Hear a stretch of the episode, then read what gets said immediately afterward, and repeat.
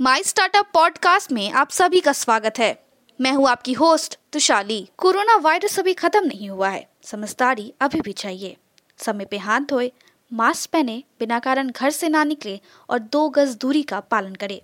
याद रखें, ये घबराने का नहीं, लड़ने का समय है।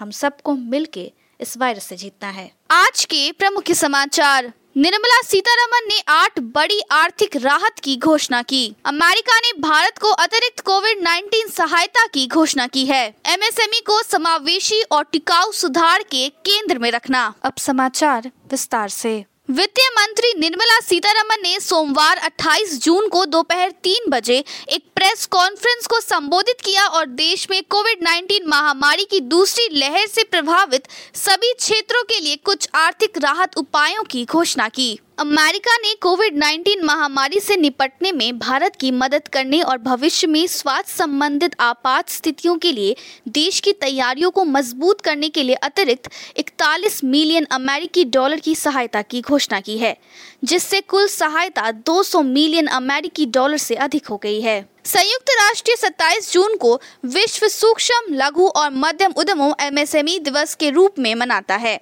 एमएसएमई को कोविड 19 महामारी से बहुत अधिक प्रभावित होने की उम्मीद है। Small industries development bank of India SIDBI और global alliance for mass entrepreneurship GAME ने एमएसएमई को उनकी चुनौती का समाधान करने में मदद करने के लिए एक समझौते ज्ञापन में प्रवेश किया है, जो महामारी के दौरान उत्पन्न हुई है। भारत में सूक्ष्म, लघु और मध्यम उद्यमों एमएसएमई आर्थिक विकास के प्रमुख चालकों में से है, क्योंकि वे देश की आधी आबादी को रोज़गार देते हैं। और इसके सकल घरेलू उत्पाद जीडीपी का लगभग एक तिहाई योगदान रहता है। भारतीय सूक्ष्म लघु और मध्यम उद्यमों एमएसएमई को अपनी वित्तीय समावेशिता की दिशा में केंद्र सरकार के दबाव के बावजूद पूंजी संकट का सामना करना पड़ रहा है। इंडियन बैंक ने महाराष्ट्र राज्य में अपना प्रमुख business mentoring programme MSME Prerna launch किया। एमएसएमई प्रेरणा एक नया, अनूठा और अभिनव व्यवसाय परामर्श कार्यक्रम है, जो एमएसएमई उद्यमों को सशक्त बनाने के लिए अपनी तरह का पहला कार्यक्रम है।